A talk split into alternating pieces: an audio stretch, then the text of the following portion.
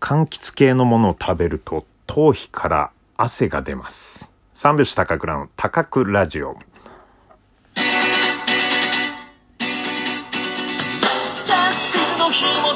ご機嫌いかがでしょうか？三拍子高倉涼です。みかんとかね、グレープフルーツとか、そういう柑橘系のものを食べるとですね、頭皮から汗が出るんですよ。これもうね、子供の頃から小学校ぐらいの時からもう気づいたやつです。あれ？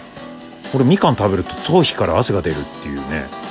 うん、これ大人になってもそうなんでね。まあ、めったにね、最近はね、フルーツとか食べないんですが、食べたらね、絶対出てくるんですよ。今この話をしててもね、なんかちょっと汗が滲んでくる 感覚なんですよね。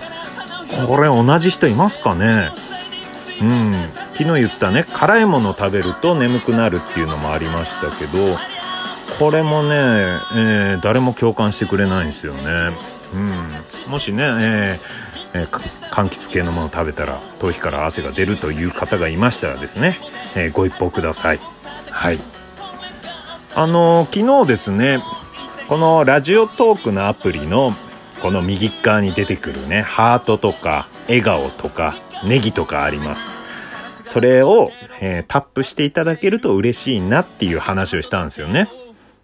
うん、それがなんかね、ポイントみたいな感じになって、えーこのラジオがどのぐらい聞かれてるかみたいのこうね、えーラインナップ出た時にこう、数字として出てくるわけですよ。で、それで、えー皆さんタップしてくださいみたいなこと言ったらですね、本当にありがたい。うん、このラジオのリスナーの方、押してよって言ったら、すごい押してくれましたね。うん。あの、昨日シャープ6なんですけど、それまではね、シャープ5、シャープ4とかはですね、えー500ポイントね、数字で出てくるの。まあ、それ総合ですね。えー笑顔とか、ハートとか、ネギとかの総合500とか、えー700とかね。まあ、えシャープ5が1000とか言ってたのかなうん。で、昨日押してよって言った、シャープ6のそのポイントですよ。1万7270ですよ。さっき見た段階では。1万いく？とんでもない桁外れの、もうすごいパワーを持った数字ですよ。1万、急に。これ大丈夫ですか？皆さん。えーもう、ラジオというか、僕の声聞かずにもうタップだけに集中してたりしないですか？うん。これ押すのが楽しくなってくるんじゃないですかね。なんか僕もね、ちょっと見たところによると、あのーネギを連打すると、ふっかちゃんが出てくるっていう。あの、深谷市のゆるキャラね。深谷ネギをモチーフにした。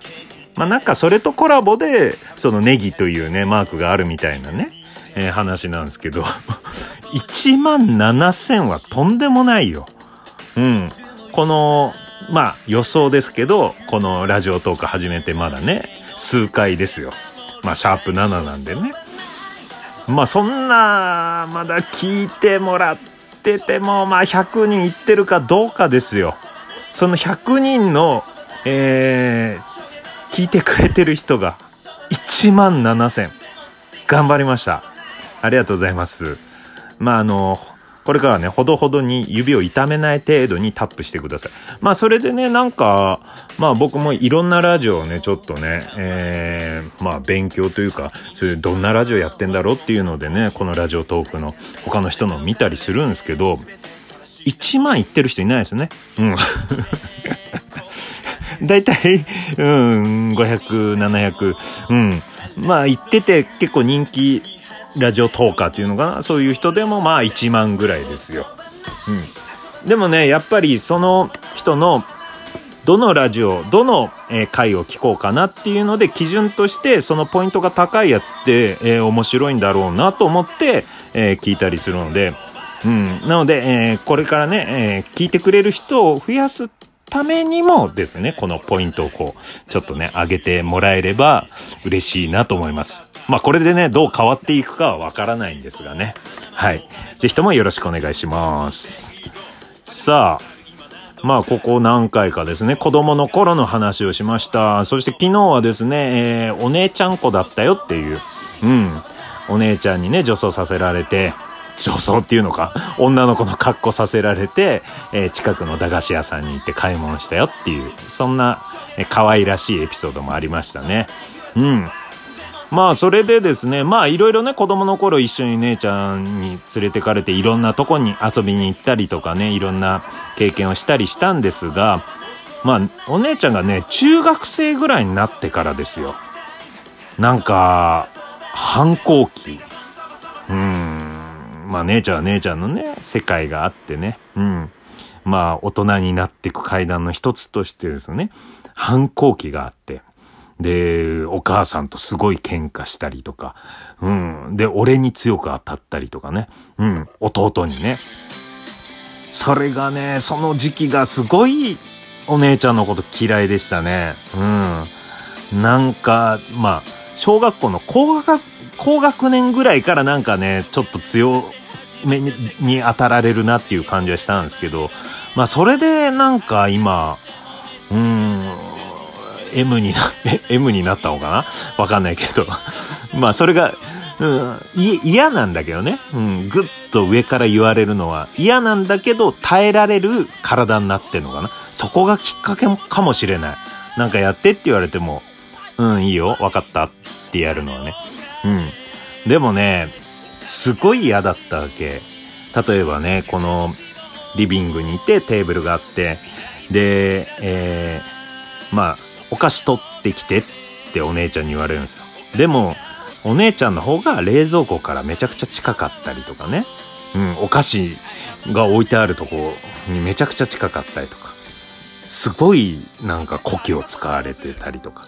あとね、子供の頃お姉ちゃんが飼ってって言って飼った犬がいたんですけど、白って言うんだけど、まあそれね、一緒に散歩して、姉ちゃんとね、子供の頃、小さい頃はね、一緒に散歩して、えー、やってたんだけど、もうある時期からお姉ちゃんが散歩しなくて、行ってきなよ、りょう。りょう散歩行きなよ。で、もう俺ばっかり散歩になってたりとか。うん、まあ、その頃はね、なんかね、犬の散歩ってめんどくさいなって思ってたんですよね、毎日のこと。うん、まあ慣れてきちゃったんでしょうね。うん。で、そんな感じでね、姉ちゃん嫌だなっていう時期が続いてたんですけど、でもね、やっぱりお姉ちゃん頼りになるなっていう時がたまにあるんですよね。それでまたお姉ちゃん嫌いだったけど、やっぱり見直したなっていうのがね、うん、出てきたりするんですけど、まあ僕ね、中学校になってからサッカー部、まあ小6ですね、え、ジーパンサンダル事件があって小6でサッカー始めて、で、えー、中1になって、中学校は本格的なんですよね。そういう部活って遊びじゃないみたいな感じで。で、もう厳しいスパルタな先生で、で、走らされて、で、うわーっていう、こんな練習初めてみたいな、初めてそういうスポーツの厳しさを知るぐらいのね、そういう練習で。で、そんなある日、初めて、人生で初めて足をつった時があったんですよね。でも、人生で初めて足をつるって、もう釣った時に、何これ釣ったということもわかんないから、足がグイーンってなって、ビギーンみたいになって、うわこれなんだこれうわ、もう足が壊れると思ったんですよね、初めて。で、まあ、あのー、2階建ての実家の2階に、えー、部屋が分かれてたんですよ、その時は。もう、えー、僕の部屋、姉ちゃんの部屋。で、え僕の部屋で、ビーゲーンってもう夜中ですよ。もう、1時か2時かなもう寝てる、家族中寝てる時に、ビーゲーンってやって足が壊れるってなった時に、もう助けを求めなきゃしょうがないから、もう、めちゃくちゃでかい声で、姉ちゃーんって言ったんですよ。あののび太がドラえもんって叫ぶ映画だとドラえもんって言って、テレレレレレレレレでもうオープニング曲が始まるっていうね。まあ今その曲じゃないか。俺の時代の曲か。うん。ぐらい、ドラえもんぐらいの、もう助けてっていう感じで、姉ちゃんって言ったら、もう、バーッとこう、扉開けて、どうしたのどうしたのって言って、うわ、すっごいその、スピーディーな感じ。大丈夫？っていうので、もう今までね、犬の散歩行ってきなよとか、お菓子取ってよとか、うん。もうなんか、女王様みたいだったあの姉ちゃんが、どうしたの？めちゃくちゃかっこよかったんですよね。で、姉ちゃんはその時もう高校1年生とかかな。うん。それでまあバドミントン部とかいろんなスポーツやってたんで、もう足をつるというのがわかるから。で、俺がもうどうしたのって言われたら、いや、もう足が壊れる足が壊れるって言ったらもうお姉ちゃんは冷静に、あ、それ足つるって言うんだよってで、足をぐーっとこのね、えー、足をつるのを直すやつで伸ばしてくれて、ぐーっつって、で、伸ばして、もう治ったわけですよ。うん。で、それについて、まあ、俺はね、ありがとうって言って、でも姉ちゃん、あの姉ちゃんなら、もうそんなんで起こさないでよとかね、言いそう、女王様の姉ちゃんだから、起こさないでよとかなんか言う、言われるんだろうな、と思ったら、大丈夫って感じで、もう、うん。もうこれで、また何かあったら言ってよぐらいの感じでまた部屋に戻ってった。頼りになるたまにね、頼りになるからね、なんかね、うん、お姉ちゃんっていう感じなんですよね。それね、大人になってからもね、その頼りになるお姉ちゃんってね、ちょいちょい現れるわけですよ。まあ、それはまたね、後日話そうかなと思います。えー、告知です。えー、三拍子の YouTube チャンネルやってます。もしよかったら登録してください。えー、りょうたかくら YouTube チャンネルもあります。その他 Twitter、インスタ、Facebook、ノートやってます。えー、Twitter でハッシュタグ高くラジオひらがなで、えー、感想、質問、意見をつぶやいていただけると嬉しいです。それでは、清く正しく美しい三拍子揃った生活を。また明日だいたいわかってる